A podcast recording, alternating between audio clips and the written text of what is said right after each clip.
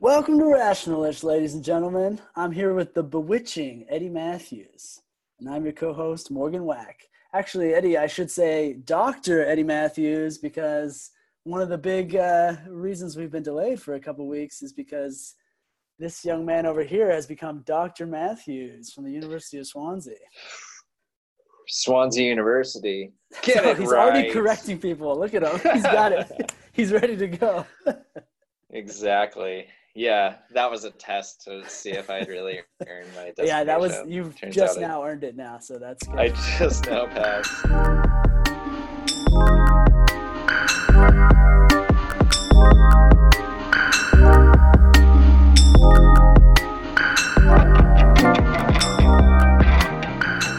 Yeah, uh, we're recording this on Sunday, so this past Thursday I had what's called a Viva, uh, which I realize is a that's a UK term. No one in America knows what that is. I don't know what that is even. So It's a dissertation defense. That's what i don't know why they picked that word. I, maybe it's a Latin term. I don't know. So the equivalent here would be called a dissertation defense. And um, yeah, basically the way it worked was that um, you have an external examiner that the university hires outside of the university, um, and they read all your work, which for me uh, entailed a 60,000 word novel and a 20,000 word kind of like exegesis. So just talking about your influences and the drafting process and uh, what you feel like your book contributes to the the wider field.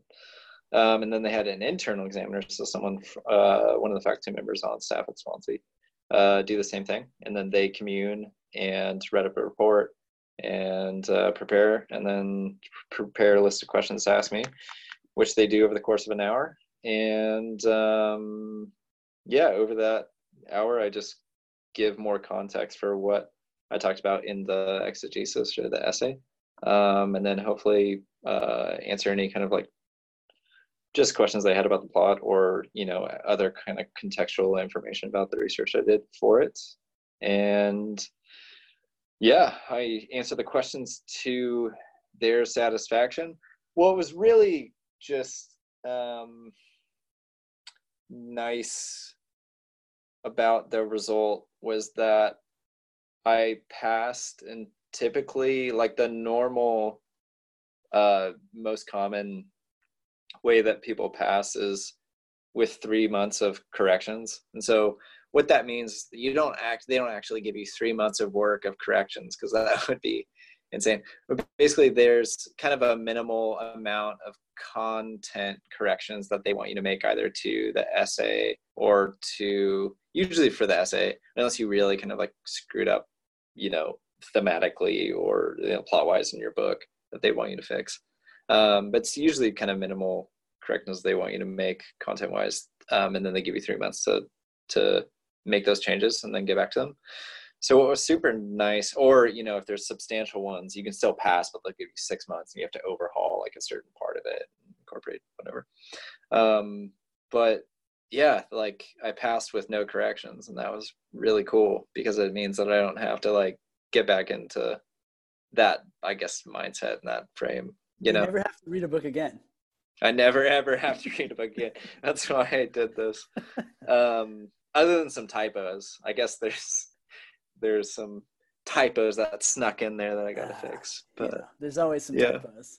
But no, congrats Um, everybody at the Rationalish family. We're very, very proud of you, and uh, thanks. we know you're on your way to doing great things. I got a a case of wine.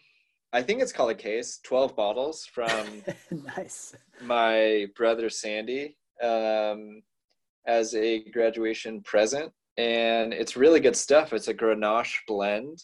He made it himself with grapes from Shout out to Sandy. Nice. Santa job. Barbara County in Paso. So that's good stuff. Um, so thank you, Sandy. And also, he's selling it. Um, usually it's fourteen dollars, but for Rationalish listeners, it's ten. Hey, how much is he paying us for this ad? Because uh, I haven't seen my my share of this. Full disclosure, he paid f- me five hundred dollars for this ad space. Hmm. Uh, So- I'll Venmo you later. Below our usual amount. It's all right. Family discount. We we usually it was a family for less than discount. Seven fifty. So Mm. fair enough. Mm. Yeah, no, Sandy, obviously that's sure delicious. I'll have to come. Sandy's putting his money in a much much better use. No, I've, I'm. Uh, I'm pulling your chain. We'll have to. We'll give Sandy a shout out. We'll have to have him on sometime. I haven't haven't heard from Sandy in a while, but we'll. Uh, yeah, well, he's on. Uh He's on an episode earlier, debrief episode, talking about That's meeting right. Sam Beam. yeah, yeah. which was really cool. Um, so yeah, no, it was. Um, I think I went in with a nice kind of state of mind. Like I wasn't too nervous, and I was prepared, and um, and really well. I should also say that the examiners were incredibly good, kind, interested, attuned people. They weren't trying to This ask is- gotcha questions. Yeah, yeah. They didn't. They weren't full of themselves. They didn't like. I don't know, and that could be just to our discipline of creative writing is not like it's not a theory heavy discipline. They're not trying to pick apart your like methodology because there is no methodology. so that made I think the process go smoothly as well. Um, so that was really nice. Um, but I mean, you just also just defended your thesis, right, for your master's, your second master's, right? Or can you tell us I feel how like that you went? don't get to celebrate a second master's because it's incredibly unhelpful in terms of everything. I'd rather Well, talk about. it's not. It's not. It's not unhelpful. It's not unhelpful because that is like one of the pit stops on the NASCAR race that is your PhD, right? There's just there's a lot of laps. This is one of them, which is great. Right. But I appreciate it. I'd rather talk about the the more important thing that happened recently was Liverpool won the title in the English Premier League. So if we're gonna say right. anything on my side, definitely. Well, we can celebrate two things, but we didn't really talk about like you you had to defend a paper that you wrote for that, right? How did yeah, that go? Yeah, yeah, yeah. I mean, it was. Um, I think probably a bit different than your defense. It was more about kind of methodology, how to get it published in a specific paper, working on kind of expanding the theoretical side. Um, it was really helpful. I didn't expect it to go on for as long as it did. I was kind of told beforehand, they're like, oh, it's just kind of you show up and we talk about your paper. And it was like not like that at all. It was like very much a defense. I, so, see, see, when I talked to my supervisor before the dissertation defense, he told me what to expect and then gave me some questions to think about, and it was exactly what he said. oh, that's great. Not not like the questions that he gave me to think about were the ones they asked, but like the tone and Mm. just the vibe of the call was exactly what he expected. But so for you, someone gave you bad information. Well, I think it was okay because I wouldn't have had the answers for the like really difficult questions anyway. So it's not. It would have just stressed me out to you know over preparing. Sure. think- So I went into it thinking like, all right, I'm almost done, and then it was like, here we come, lots of information. You're gonna have to change a lot of stuff, which is great, and it'll be a much better paper in the long run. But yeah, definitely was expecting a different tone in the meeting than what actually happened. But See, No, I would have, yeah, I mean, a more kind of like type A person, I think, would have been freaked out by that experience. did I mention that Liverpool won the title? So, oh, so do you get a, do you get like a paper degree for your master's too, or do they just wait and then confer a doctorate on you after? It's a good question. I have no idea. I feel like if I wanted a piece of paper, I could probably send somebody something and request one. Sure. I didn't get one, but I'm sure you could do that. It might be confusing for you to have like your three degrees on the wall and then like the three is actually four because you if you had like two masters If I ever have an office and I'm an actual professor, I'm gonna. I have a bunch of certificates in in a lot of places in Africa. They just give you certificates for random things, which is one of my favorite things about it. I have all these Yeah. certificates that are like, you know, you rode the longest ride on this thing, and it's the best. if I ever have an office, I'm, it's to be all those things, no degrees, but just like highest bungee jump, skydiving certificate, you know? Yeah, I have a sneaking su- suspicion that like that's really actually the value of a Harvard education isn't actually the day-to-day like education that you get. It's like the piece of paper at the end that says Harvard that like just impresses people. Like that's my sneaking suspicion of the Ivy League schools and unless you're like a real uh I don't know, like high level scientist. Like Sandy has a friend who's at Yale right now and he's studying Lyme disease. And he's like working in the lab and he's you know, Yeah. that's that's a real thing. Like Yale probably is one of the best in the country for that kind of thing. But if you're like, I don't know, like a philosophy student, I don't know. Yeah.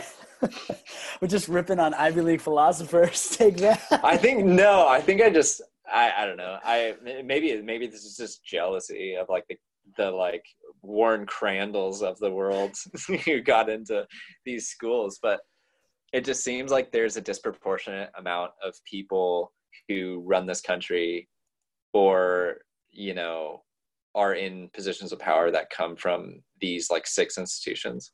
Of course, I mean it's a framing and signaling mechanism, right? That's Yeah. the primary thing. And a lot of the like researchers and professors that actually work at these institutions spend more time on research. That's why they're there. That's why they're paid. So you probably Right. have, and that's the sell of a lot of liberal arts institutions is like, oh, these people aren't focused on research. They're literally here to teach. And I think some of that is very true. Um, and I think uh, there are some places that balance it better than others. But yeah, there's there's certainly something to that. But it's it's an important piece of paper, and it, it can take you places. Yeah. like you said. W- Warren Crandall was our valedictorian for for unless Oh, you know Do you think people don't know who context. Warren Crandall is? Warren Crandall. People know who Warren Crandall is.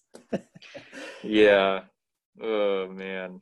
Um uh yeah, did we want to talk a little bit about Black Lives Matter?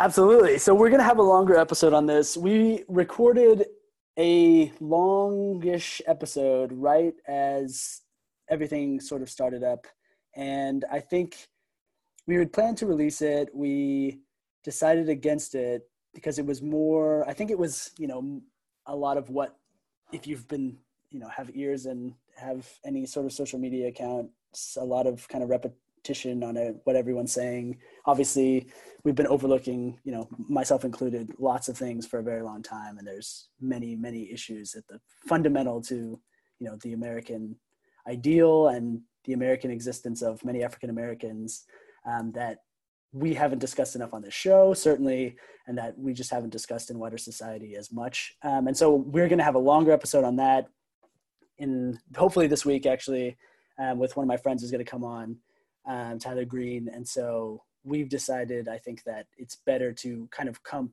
more prepared rather than just kind of having an emotional reaction, actually coming with concrete, you know, not solutions, but ways forward that would be more helpful to our listeners and to us. So I don't know if you want to say anything else on that before we have our full episode. Yeah, no, I think that was well put. Um we were going to do an episode on Hong Kong that day and then, you know, I think you rightly were just like I can't it's hard for me to think about anything else right now other than what's going on with Black Lives Matter and you know, just um I think just the shock that was um, what happened to George Floyd was still just like reverberating very much in the air. Um, because this m- maybe would have been about three weeks ago. Yeah. That we recorded that, um, maybe a month ago.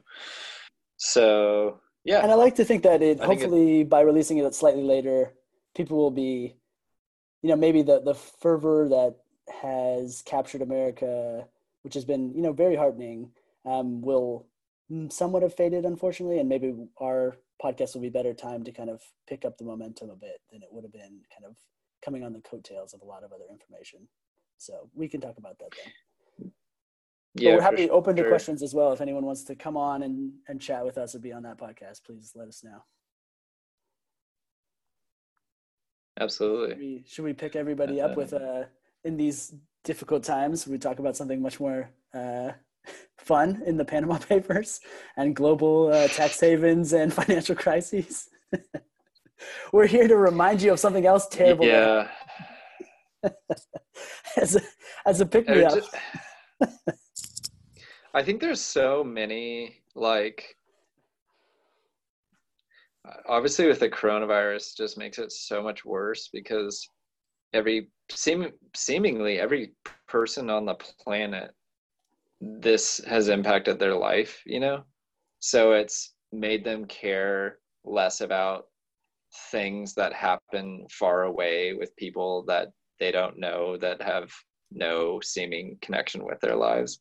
And so it's just demoralizing because people who are really powerful, who more or less get away with doing things like this, there's no repercussions because we're so just focused in on our getting through our daily day day to day existence right now and reforming major things that need reform, like uh, uh, you know, police brutality. That who in the world has the space in their heart or mind for trying to, you know, petition Congress for greater crackdowns on tax havens.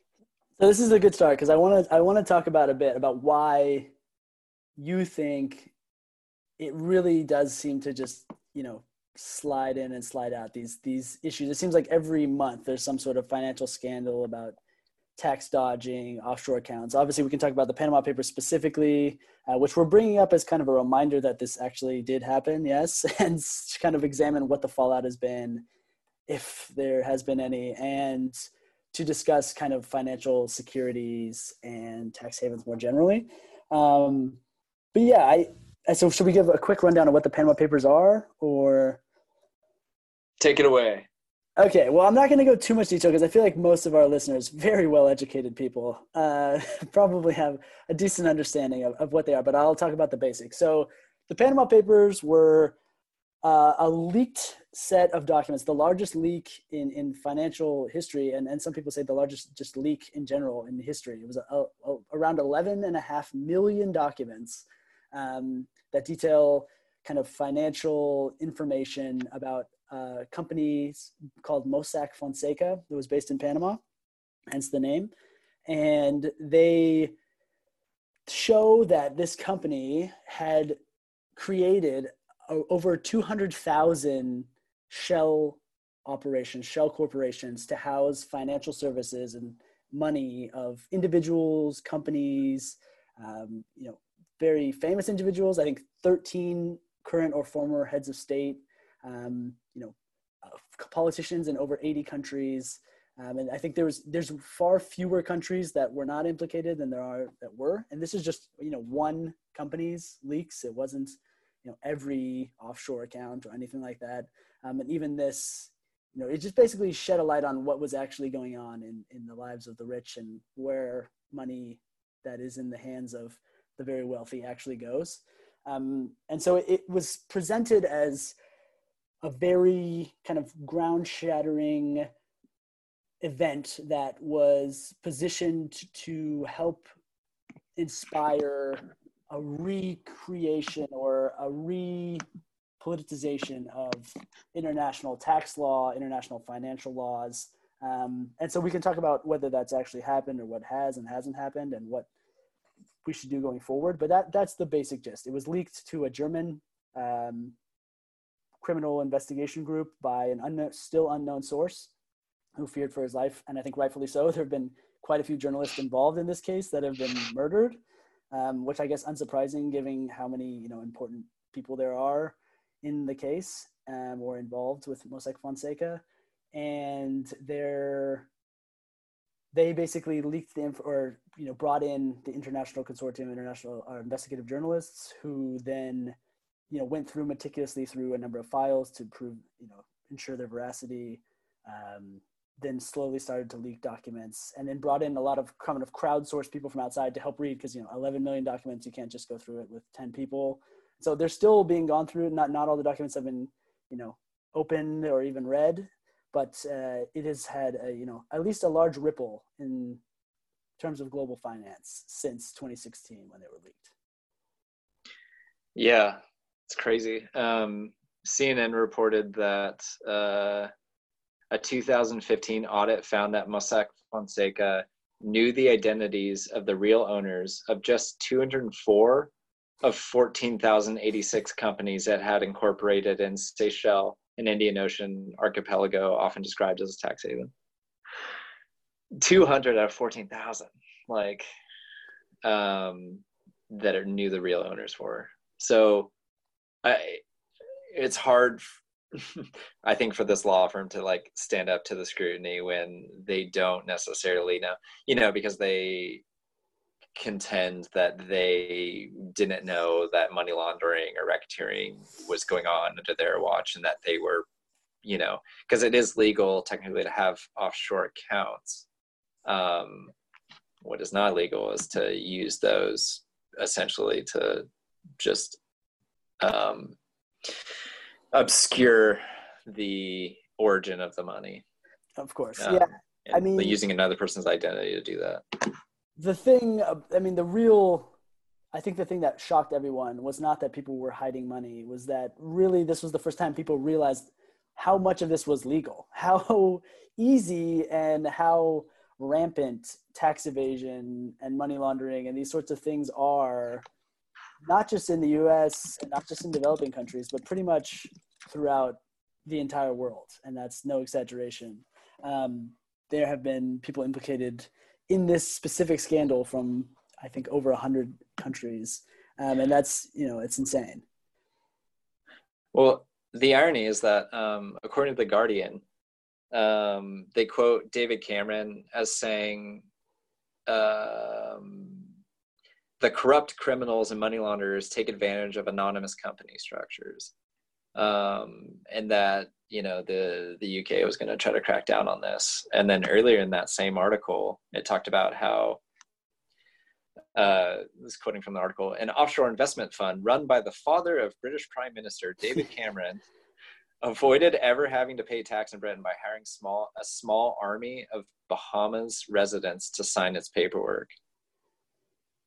So yeah, I mean, there's a lot of irony, kind of. Of course, of course. Um, and we all know David Cameron was arrested and put in jail immediately. Right. Yeah. No, of course. David Cameron's pops. Uh, um, yeah, so there's this. My favorite statistic is not actually from the Panama Papers, but it's from the um, United Nations Office on Drugs and Crime, and their. Can you guess what their estimated, uh, their best guess of what the amount of money laundered each year in U.S. dollars is?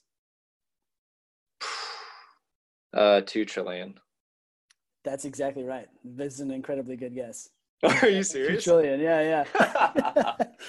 I'm a genius. You are. Look at you. You should. I feel like they they might be hiring. They could go. That with, is an know, insane amount of money. Your doctor skills coming in like that, huh? That's an insane amount of money. Yeah, it's um, about. It could be up to five percent of GDP per year for the entire world.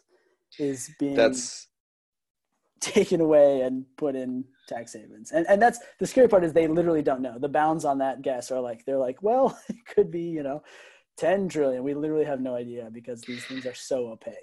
Yeah, it makes me think of that um, scene in uh, maybe I'm undermining my credibility here, but screw it. Dude, you're already uh, a doctor, man. In, what other credibility do you need? in Narcos Mexico season two when Miguel Angel Felix Gallardo is like negotiating with um, the like soon to be president, I believe. And he's saying like, "Oh, okay, like you don't need my help. I'll just take all of my money out of Mexico and like collapse the economy."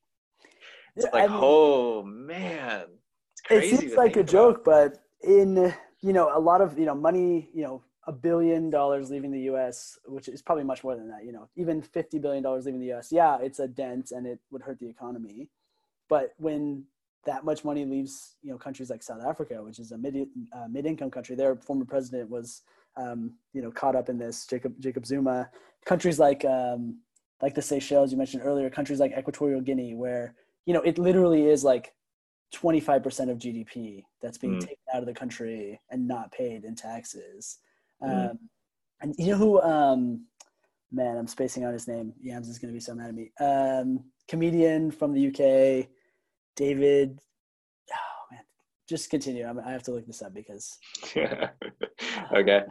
Um, so yeah, essentially, like the the two co-founders um, of the law firm Mossack Fonseca to my knowledge, were indicted and charged.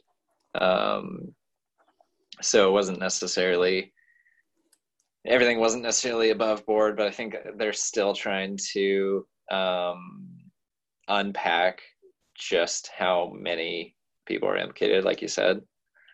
Um, I think part of the reason that this has gone so below the radar is for one the sheer immensity of data that has to be filtered through. And also just i think this is why technicality is such a good um, smokescreen is because if you can just inundate uh, whatever you're doing with enough jargon and documentation and, and technical time, like it, it yeah. they're still ongoing and who's still talking about the panama papers? Yeah exactly. Besides upstart so podcasts like ours of course. Yeah. So all of that data like it just helps obscure what is actually going on which is kind of a simple thing. Rich people don't want to pay taxes in their home countries so they use a con- uh, law firm in a small country that's willing to set up shell companies um, to uh, essentially allow the documents of all that money to be uh, le- legitimized.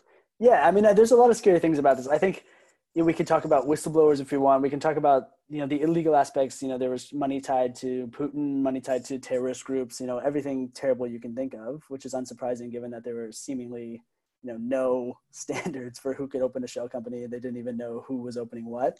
Um, but I think this has only gotten you know worse as things like Bitcoin and you know much more difficult systems for tracking money have come about. a lot of the policies that have been proposed to cut back on this are either you know very you know seemingly insane because they would require so much cooperation that in the world today just doesn't seem achievable in any way, which is depressing. Um, or they would require, you know, complete overhauls of domestic systems and leave you at a disadvantage. I mean, the fear is, like in the UK with Brexit, that if you have something like this happen, your richest people, like you said in, in season two of Narcos, like they'll just leave, right? they'll head off somewhere where the taxes. You know, yeah, yeah, well, yeah, yeah, and especially for the UK, yeah, because London's the banking capital of the world. Yeah. Right. Yeah. So I mean, there's like still, I think they have over. Yeah. Yeah, they have over forty billionaires that live in London. So, um, oh, I I think you're a little uh, quick to the draw there, Morgan, to you know defame Putin in this podcast because sorry, sorry. according to CNN, according to CNN, the Kremlin has dismissed the allegations as quote a series of fibs My bad. aimed at discrediting sorry, Putin ahead of elections. We all know that an incredibly credible organ, you know, organization that they run over there, so they wouldn't be one to to tout fibs if it weren't the case. yeah, you, my friend, are a victim of disinformation. that's that's almost definitely the, the case. I, am sorry I misspoke. So um, the thing I wanted to say earlier is this is I've always remembered this tidbit. It was it was from David Mitchell is the comedian I was thinking of. Oh yeah, terrific comedian. But he was talking about how he had he had kind of a a moment where he got a little rich, basically was the way he described it. And immediately there were people kind of sending him emails about how he wouldn't have to pay taxes and all he had to do was donate a specific percent. And he he kind of was flabbergasted at how much more work it was to just pay his taxes than it was to make more money by following these totally legal right. channels for hiding the money. So you know, he was saying right. it should never require more work to pay your taxes and to do the right thing than to take the easy way out. Um, and in that moment, he realized how screwed up the financial systems were. Um, because you know the, the, governments they don't have the funding because they're not making money themselves off these issues. You know, individual law firms like Mossack Fonseca are taking some off the top, and when you can do that, you're much more incentivized to find people with money to have them invest in your corporation or to pull them in your offshore accounts. Um, yeah. And one of the other totally. things we can talk about is how, in a lot of countries, a lot of developed countries, especially with developed financial systems, the way that democratic politics works is you essentially, in a lot of places, create tax systems that favor your electoral group, right? This happens in the US yeah. all the time. The US tax system is incredibly convoluted. It is insane. There's so many loopholes, things you can get tax credits on, things that are exempt, that it basically just incentivizes the creation of middlemen that allow you to navigate this in ways that make you the most money and avoid you know giving back to society in the form of tax yeah yeah but it's cool oh yeah we're pro because it's because it's we're pro Mossack Fonseca. I don't know if anyone Yeah. got that. no i mean i mean how often have i stipulated that that the reason you know our um our debt as a country is so high is because poor people on welfare how often do i tell you that As soon as this podcast makes our first uh, mill, we're going to be singing a different tune. I think.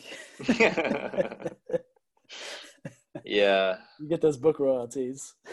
yeah So okay, well, you want to talk about potential like we talked. You talked about this. You opened with this, so let's get into it a little bit. Why do you think it just seems to, you know, go in one ear out the other for citizens? And why don't you think, yeah, why don't you think citizens in democracy specifically have been able to hold governments accountable for this sort of thing? And I, I guess that's really my only question because in, in non-democracies, it's not that surprising that you know autocratic leaders save money for themselves. That, doesn't seem like a shock to anybody. But why in democracies has this been such a big challenge? I mean, I guess it's hard not to get a little partisan right now, but I feel like there's one party in this country that is very, um, Green Party. yeah, that uh, is very amenable to allowing uh, the richest Americans not to get taxed what they should, um, and not wanting to reform tax law to kind of um, enforce actually an elevated tax rate the more that you make. So I think that's a big hindrance to any kind of progress being made on this. Um, obviously, that's not just a conservative issue. You've got this isn't exactly the same, but you've got like you know Joe Biden's son Hunter Biden serving on a board in Ukraine and getting 500 grand a year. You know, so there's like um, it's not to say that it's all consolidated in one party, but as it comes to American tax law, it's very clear which party is on the side of the rich and powerful. I would. Do, do you not agree? No. So I agree. I think for me, and I, you know, you can argue against this or say it's a combination of these factors. I think the it's actually surprising to me because if you if you came to me with an issue and you said, look, this is only going to affect a select few like incredibly rich people that are literally like frauding the American public by avoiding taxes. You would think that they would have mass citizen support support. Like that's what populism is. Like people don't like billionaires. They don't. They don't like people who evade taxes. They don't like people who lie. Some people like billionaires Fair enough. I think the vast majority, even I am a little optimistic that at least 50% of the country, if it was a direct referendum on whether these should be legal or illegal, I think it would overwhelmingly side on the fact that, you know, people should pay their taxes or at least should be held accountable for what they owe to the country. Sure. I think that what you were getting at before with the complexity of the issue and just how these legalities have come into play, I think, you know, actually impacting this with law, actually closing up these loopholes in a way that wouldn't just create more loopholes would require like such a massive overhaul of the tax system. And this is just about the US, right? Every country's has their own specific tax regulations. And that's, you know, not to say that even if you did that in the US, there's still other countries that will, you know, the Cayman Islands are going to change their tax laws so that you can still hold things legally there. That's so that every time there's a law change in the US or the UK or any of these big financial centers, there's changes in laws in these small countries that enable you know some sort of loophole to come into existence. So you not only have to plug up your own loopholes, you have to make it so airtight that the you know tiniest crevice of international law can't you know come into play. Um, and I think that, yeah, I can't think- ever see that happening. Exactly. And then even then, like even if you had mass support, it would have to be issue number one. I think at, in the end, when people talk it through, they come to the conclusion that it's just not worth the effort. Like like you said earlier, like we have other things to worry about. We have systemic racism. We have you know you know, militarization of the police. We have a pandemic going on. We have somebody trying to turn the country into an autocracy. Like there are bigger issues, and even I'll admit that. But it's it's depressing that an issue can just be so complex, even if so many people in a democracy agree that it's wrong. It just there's nothing you can do about it, and I think that is almost more depressing than issues where people are on the other side and you might disagree with them. Like this issue is like pretty much everybody agrees, but we still can't do anything about it. Um, and that to me is is one of the things that makes this such a kind of sad story so far. Yeah, actually been a lot of indictments. I think they, they said that 1.2 billion dollars have been returned to countries in tax in the form of tax um, from the Panama Papers, different countries. Like 80, at least 80 um, politicians have been indicted. You know, heads of state have stepped down. It hasn't been nothing. There have been impacts. Uh, lots of people have pledged. Lots of governments have pledged to kind of reduce the secrecy involved in their um, financial systems, even though uh, Transparency International has shown that only about half the countries that pledged have actually done so so far, and it's almost half a decade later. But uh, there have been improvements, but I just think the amount there's always so you know there's money on the other side that's so vast that unless you have some massive overhaul the money's going to find a way to create a new loophole. Yeah. The game of whack-a-mole where the moles are billionaires and we have one hammer and the game stretches out over the entire globe. Yeah. I mean i think that the more that i think about like it seems like there's going to be two things that our grandchildren are going to be like, "How the hell did you guys think this was normal?" And you're like, "Oh, it, was, it was the it was the 2020s. What do you want from it? You know, it was the 2010s. Probably one will be like racial injustice, and then the other, I think, will be in, income inequality. Where like I think the stuff that Bernie Sanders is talking about right now in 20 years will feel like the most obvious thing in the world. I hope you're right. And, I really, really hope so. And I think that, um, like, I think our our grandkids will think it's crazy that we thought it was okay and normal for there to be one individual who's worth over a hundred billion dollars now.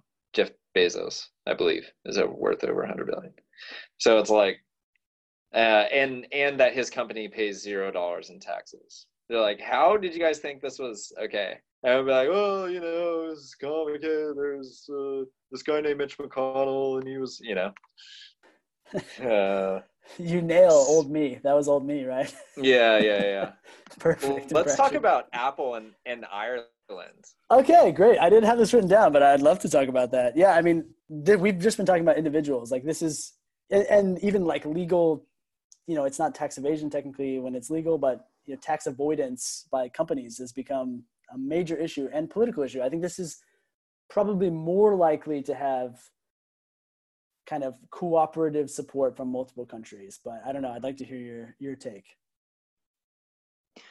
So basically um, according to forbes uh, ireland has a 12.5% corporate tax rate which they note is already one of the lowest in the world. But Apple pays 0.005%.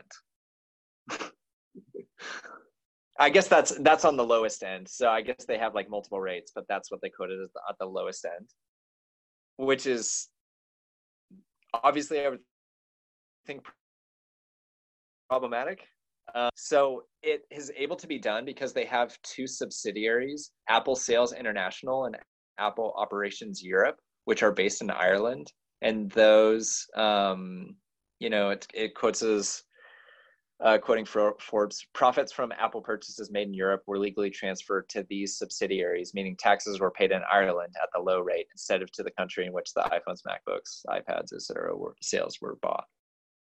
And so um, the EU is basically saying that uh, Ireland's favoritism has allowed them to save 14 billion in taxes over a, the course of 11 years from 2003 to 2014.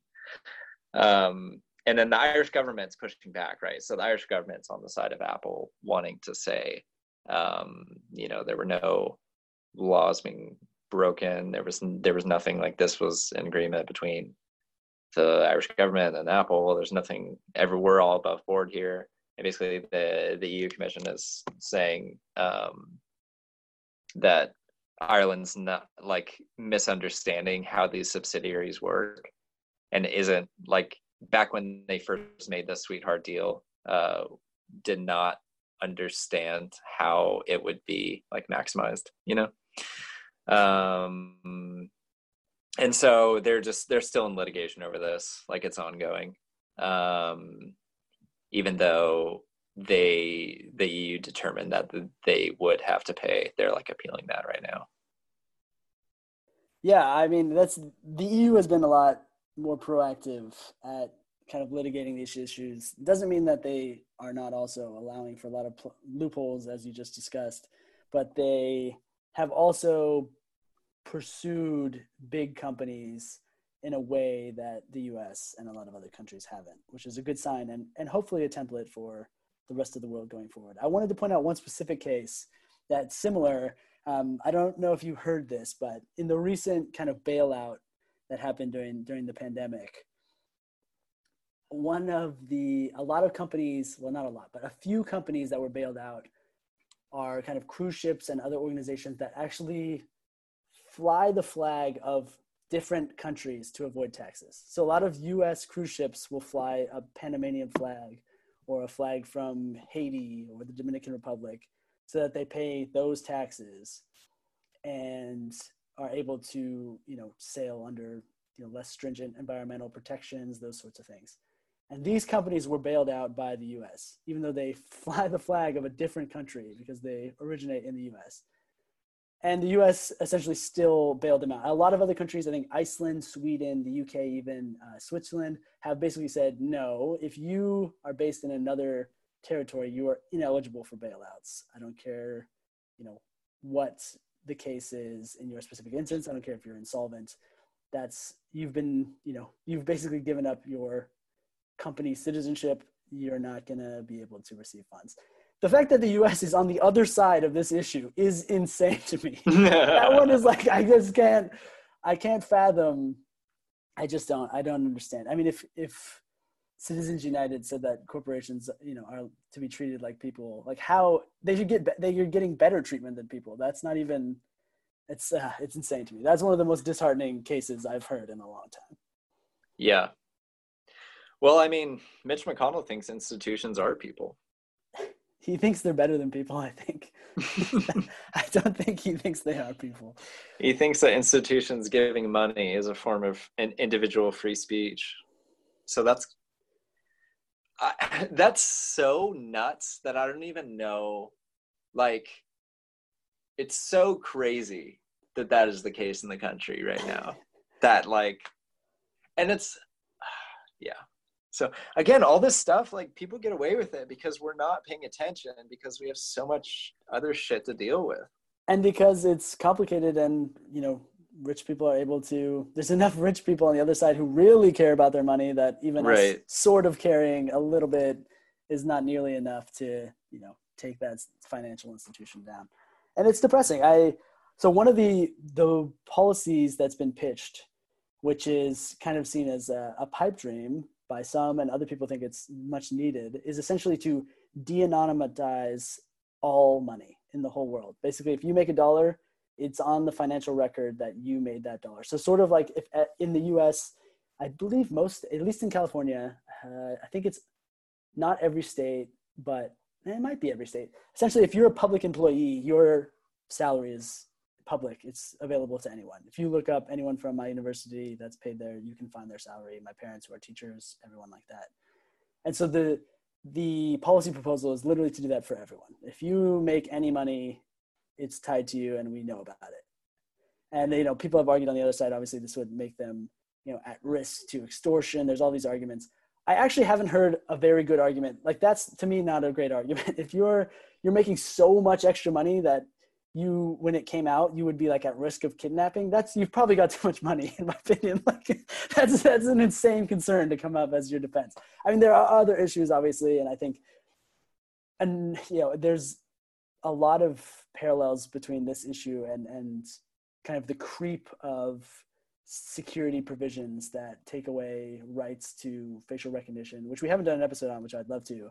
Um, but I'm more on the side of some drastic policy needed. Maybe not the de-anonymization of all financial transactions, but I would be much more on the side of massive overhaul at the, you know, so uh, recently in, in India, they had something called, oh man, I can't remember the name, but basically overnight, Modi, the, the president, decided that five, the, the two most common banknotes in the country were not were no longer in use and you had to trade them in within the next month or you'd lose all your money.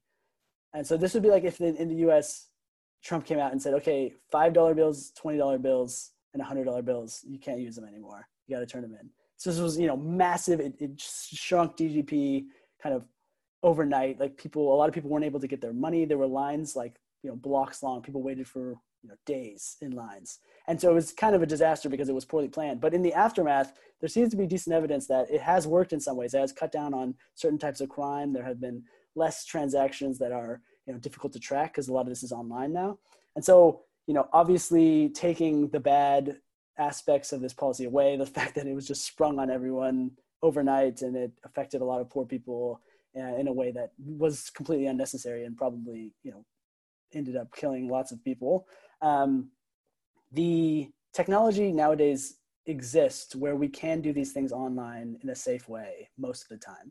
And the kinks are still there to be worked out but it is not impossible to imagine a future where online financing allows us to track even in a more secretive way. Maybe it's it's not everyone that's you know your data is not public to everyone but maybe it is public to the irs or something like that uh, where money is tracked and you know financial accounts can finally be at least known to the government and to the people who are involved in those transactions. Uh, we'll see. Uh, i mean in this country there is i believe um,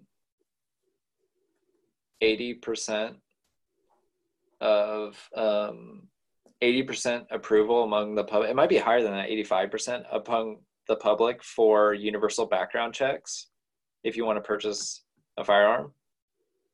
And no movement in no no legislation in Congress as a result. Like there's insanely popular things here that never make it to the floor of the Senate. Um, well, this particular Senate, because well, there's a guy named Mitch McConnell who apparently is the gr- grim reaper of uh, what do you say, like socialist legislation. And by socialist legislation, he means universal background checks on firearms. Any democratic, eighty-five, yeah, eighty-five percent approval rating among Americans. So that's uh, cool. So it's like something as as complicated and nuanced, and also just common sense that you're talking about, man, like Congress is so dysfunctional that I can't picture that happening for I don't know uh, a long, long time. It like we can't get anything done on campaign finance reform, you know? Yeah, yeah, yeah. I mean, the depressing truth is, like, I think the conclusion we're coming to is it's just not. It's obviously terrible and everyone hates it, but it's not enough of a priority for us to invest as much time as it would need. Yeah, I mean, we have a president that apparently used campaign funds to pay hush money to a porn star, right? Yeah. Whoa. So if we cheered everybody up, yeah. pandemic, everyone. yeah. Do you want to give them a, a run through of what we've got coming up on Rationalish? Uh, sure. We're we're gonna do an episode on academia because uh, you're still in the trenches of that. I recently left the trenches, but am now re-entering the trenches with you know from more of a staff and faculty point. how long did they, how Um, long did they give you to change all your outfits to tweed? Did they give you a deadline for when? to 36 hours. Thirty-six. Wow. You should see my closet right now. That's a lot of tweed. Yeah, so much tweed. Um, so we're gonna do one on that. We're gonna do one on uh, Black Lives Matter, right, with your friend.